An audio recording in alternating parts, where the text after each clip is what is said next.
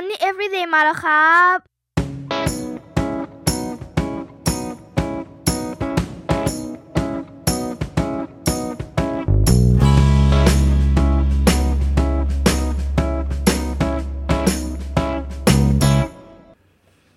วัสดีครับ ขอต้อนรับเข้าสู่รายการ Money Everyday เรื่องเงินคุยสนุกคุยกันได้ทุกวันนะครับ กลับมาพบกันเป็นประจำทุกวันแบบนี้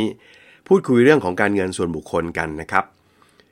วันนี้เนี่ยผมอยากจะคุยถึงคำคำหนึ่งซึ่งผมคิดว่าน่าจะเป็นคำที่ฮิตในช่วง 10 กว่าปีที่ผ่านมา นั่นก็คือคำว่า passive income คำว่า passive income นี่เกลอมากนะครับ แล้วก็มีคนไปตีความเข้าใจผิดๆเยอะเลย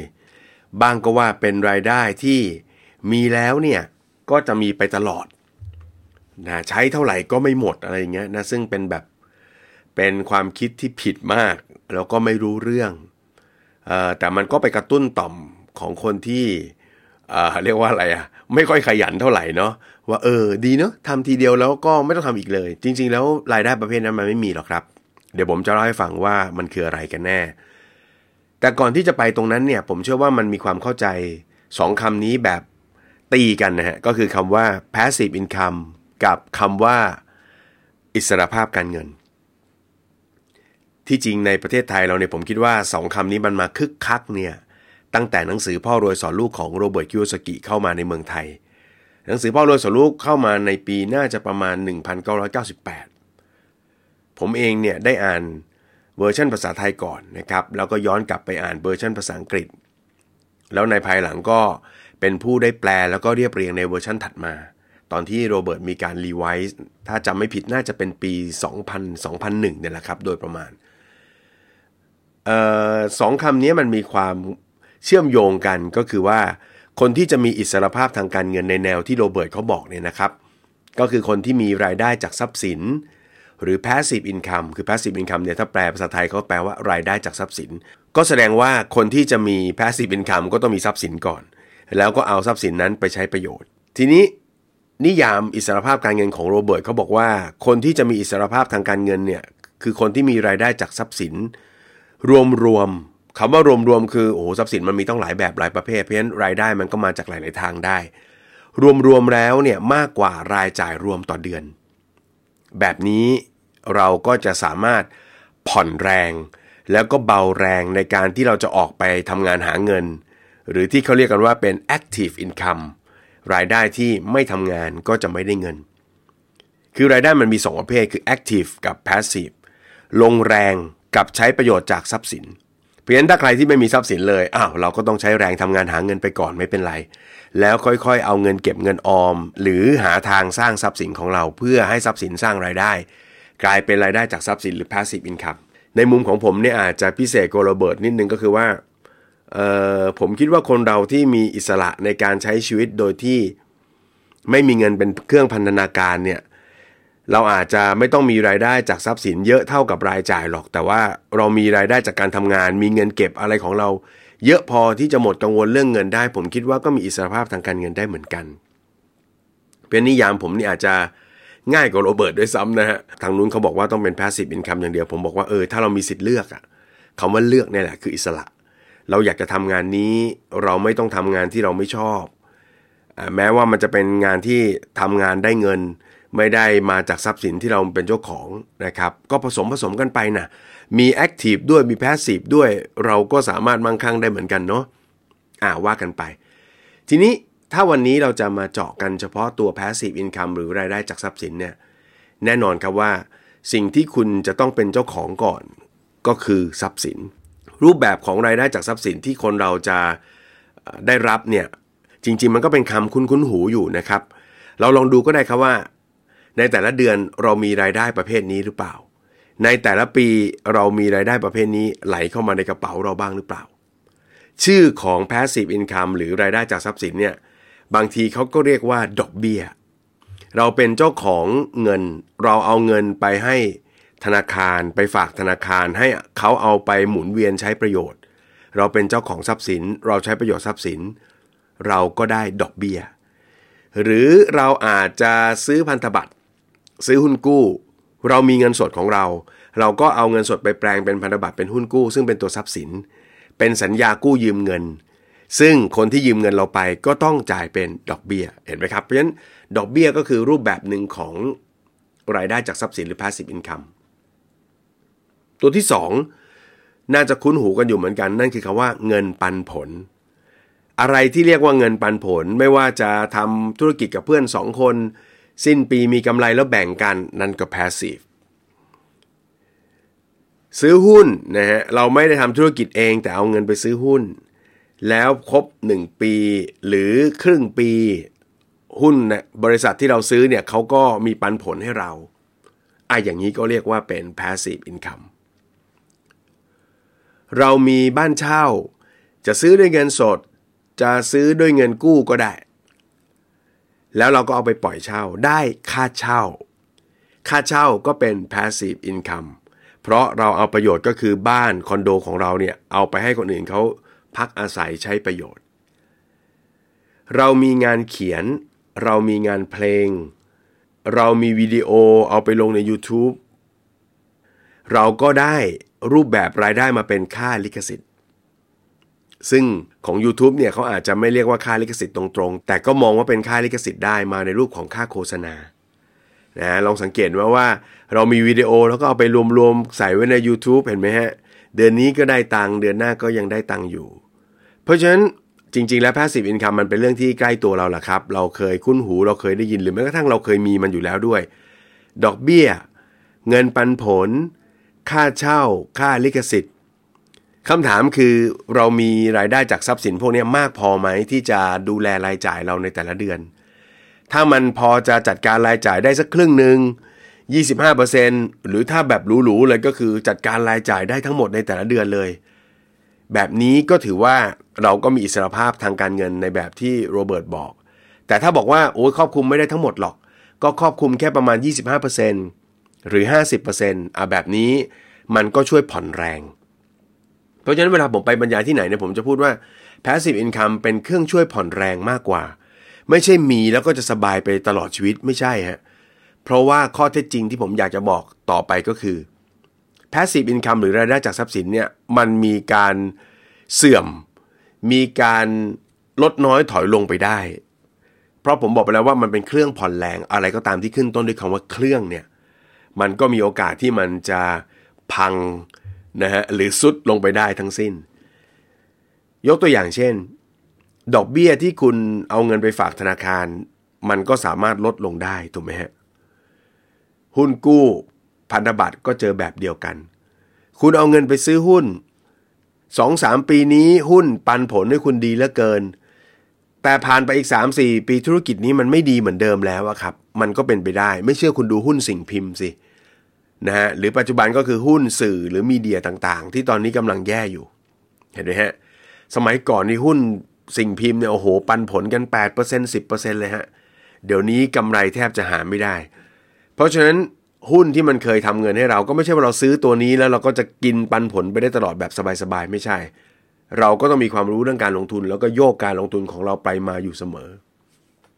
คุณลงทุนในบ้านเช่า โลเคชันตรงนั้นบางทีก็อาจจะเกิดการเปลี่ยนแปลงได้ โดยเฉพาะเรื่องของความต้องการ หรือกลุ่มคนที่อยู่อาศัย ถ้าเกิดว่าแต่ก่อนเป็นกลุ่มคนรายได้สูง แล้วมันมี location ใหม่ที่มันฮิตและเป็นที่นิยมกว่าคนย้ายไปอยู่ตรงนั้น ที่ตรงนี้คนกลุ่มใหม่เข้ามาอยู่ ราคาค่าเช่ามันก็ drop ลงได้นะครับ หรือแม้กระทั่งว่าถ้าเกิดการเปลี่ยนแปลงแหล่งงาน สถานศึกษาหรืออะไรต่างๆ ในบริเวณใกล้เคียงตรงนั้นเนี่ยเกิดมีการย้ายไป คนเช่าของเราเป็นคนทำงานที่นิคมตรงนั้น นิคมตรงนี้ หรือบริษัทในเครือตรงนั้น ปรากฏว่าเกิดปัญหาเศรษฐกิจพื้นที่ตรงนั้นนะบริษัทย้ายฐานออกไปแค่นี้ฮะบ้านเช่าตรงนั้นก็ไม่ทำเงินแล้ว หรือแม้กระทั่งลิขสิทธิ์อย่างงานเขียนงานเพลง หรือต่อให้เป็น YouTube ด้วย อย่างเช่นวันนี้ผมยังมีคนรู้จักอยู่ หนังสือที่ผมเขียนก็ยังมีคนซื้ออยู่ วันหนึ่งถ้าผมไม่อยู่แล้วก็อาจจะไม่ซื้อหนังสือผมแล้ว ลองดูงานเพลงของครูเพลงเก่าๆดูก็ได้ มันก็เบาบางลงตามช่วงตามยุคตามสมัย เพราะฉะนั้นถ้าเราจะบริหารเงินอย่างมีสติกันสักหน่อย ก็ต้องบอกว่า Passive Income เป็นเครื่องผ่อนแรงที่ดีครับ ที่จะทำให้เราบริหารจัดการเงินได้ดีขึ้น ถ้าเรามีรายได้จากการทำงานส่วนหนึ่ง แล้วก็มีรายได้จาก Passive Income ส่วนหนึ่ง ผมเชื่อว่ามันจะทำให้ชีวิตการเงินเรามันสมดุลมาก ๆ เพราะเอาเข้าจริงแล้วเนี่ยที่โรเบิร์ตบอกว่าถ้าเรามีรายรับจากทรัพย์สินหรือ passive income มากกว่ารายจ่ายรวม เราก็จะมีอิสรภาพทางด้านการเงิน ผมเองในช่วงเวลาหนึ่งก็เคยมีช่วงที่รายได้จากทรัพย์สินเนี่ยก้าวข้าม ตัวค่าใช้จ่ายต่อเดือน แล้วก็ไม่ทำงานเลยฮะไม่ทำงานเลย ช่วงนั้นน่าจะอายุประมาณสัก 34 ปี เนื่องจากค่าใช้จ่ายต่อเดือนเราก็ไม่ได้สูงมากประมาณ 30,000 เรามี passive income ประมาณ 40,000 เราก็ว้าว ไม่ต้องทำงานอะไรเลยนะสุดท้ายใช้ชีวิตอยู่อย่างนั้นได้ 3-4 เดือน เริ่มถามหาสิ่งสิ่งหนึ่งในตัวเอง สิ่งนั้นก็คือคุณค่า เริ่มถามว่าเรามีคุณค่าอะไรเนาะถ้าสิ้นเดือนเราเก็บค่าเช่า ระหว่างเดือนเราก็เดินเที่ยวห้าง ผมก็เลยค้นพบข้อเท็จจริงว่า โอเค การมี passive income หรือรายได้จากทรัพย์สินนั้นเป็นเรื่องดีครับ แต่ถ้าจะให้ดีผมคิดว่า รายได้จากการทำงานหรือ active income ที่บอกว่าไม่ทำไม่ได้เงินเนี่ย เอาเข้าจริงแล้วมันก็เป็นงานที่สร้างความภูมิใจให้กับชีวิต สร้างความภูมิใจให้กับตัวเราเองได้ด้วยเหมือนกัน มันจึงเป็นที่มาให้ผมกลับมาเริ่มต้นทำงานเผยแพร่ความรู้ทางด้านการเงิน แล้วก็มีไปเดินสายบรรยายด้วย ถ้าไปบรรยายตามองค์กรบริษัทเอกชน ผมก็ได้ค่าบรรยายเป็น active income พอสมควร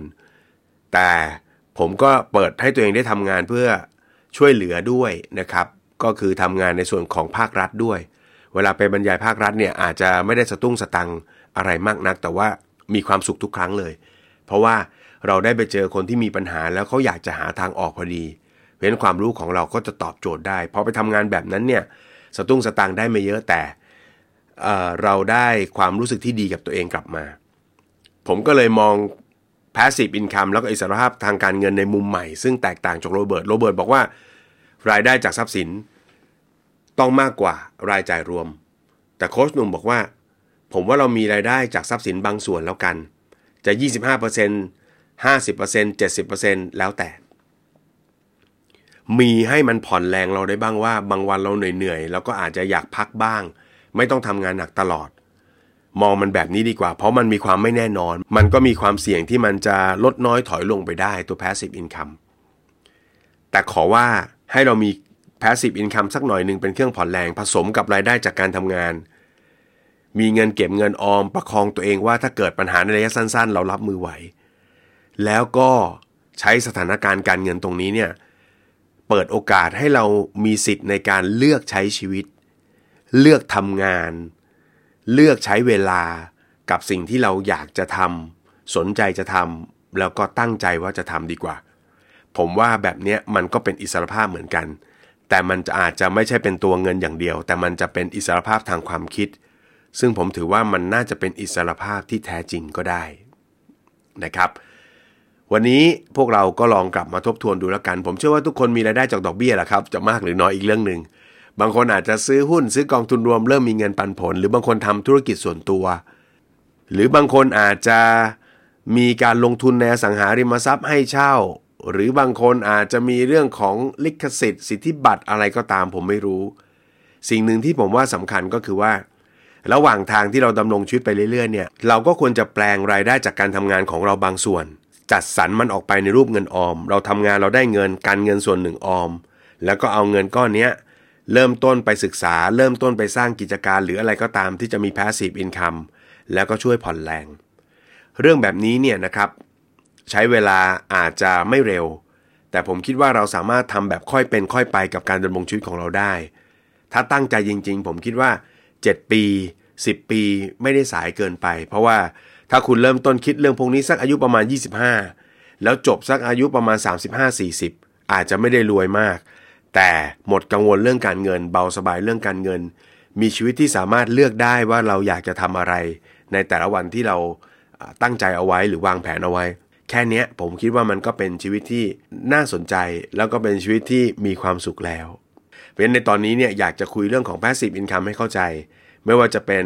1. เรื่องของการที่เราจะมีรายได้แบบนี้ได้เนี่ยเราต้องสะสมสิ่งที่เรียกว่าทรัพย์สิน เพราะฉะนั้นโฟกัสไปที่ทรัพย์สิน อย่าโฟกัสไปแต่รายได้ที่เพิ่มขึ้น หารายได้ได้เพิ่มขึ้นเป็นเรื่องดี แต่ต้องเหลือจัดสรรมาออม แล้วก็มาสร้างทรัพย์สินด้วย 2. ผมคุยเรื่องของความไม่แน่นอนของมัน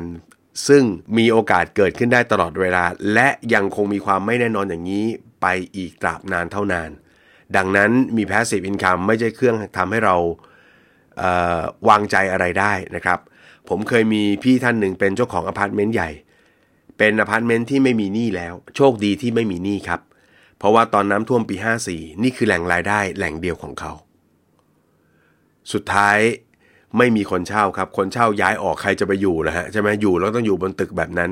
ก็ย้ายออกรายได้หาย กลายเป็นว่าไม่มีหนี้ก็จริง แต่มีรายจ่ายที่จ่ายไม่ไหว ใครบอกว่าทำอพาร์ตเมนต์แล้วเป็นเสือนอนกิน วันนั้นปี 54 พี่เขาบอกเลยว่า กูเนี่ยเสือนอนตายเลย เพราะฉะนั้นเมื่อมันมีความไม่แน่นอน ผมก็เลยอยากจะบอกอันที่ 3 ครับว่า ชีวิตคนเราควรจะบริหารรายได้ให้มันมิกซ์กัน สร้างแหล่งรายได้ของเราให้มีแหล่งรายได้หลายทาง หรือที่เรียกว่า multi income stream นั่นแหละคือวิธีการจัดการการเงินให้ปลอดภัยที่สุด ไม่ใช่มี passive income แล้วจะปลอดภัย แต่การมีแหล่งรายได้หลายทางเพื่อเหลือเพื่อขาด เวลาที่เครื่องยนต์เครื่องผ่อนแรงตัวไหนมัน เครื่องมันเบา เครื่องมันดับลง เราก็ยังสามารถดำรงชีวิตของเราอยู่ได้ แล้วก็บริหารจัดการเงินได้อย่างมีความสุขโดยที่ไม่ได้รับผลกระทบกระเทือน ก็ฝากไว้นะครับสำหรับคนที่สนใจเรื่องของ passive income ลองศึกษาดูนะครับ อยากให้เข้าใจมันให้ถูกต้อง ผมเชื่อว่ามันมีประโยชน์แน่ๆ และมันก็ไม่ใช่สิ่งเพ้อฝันด้วย มันเป็นสิ่งใกล้ตัวเราเนี่ยแหละ และเราก็เคยมีมันมากันทุกคน เพียงแต่ว่าทำยังไงให้มันใหญ่ขึ้น มากขึ้น เพียงพอที่จะสนับสนุนและผ่อนแรงชีวิตเราได้ ก็ฝากติดตามมันนี่เอเวเดย์นะครับติดตามกันเป็นประจำทุกวันก็จะหยิบเรื่องราวดีๆ เกิดการเงินดีๆ แบบนี้ มาเล่าแล้วก็พูดคุยให้ฟังกัน สำหรับวันนี้ขอบคุณมากๆสำหรับการติดตามครับ สวัสดีครับ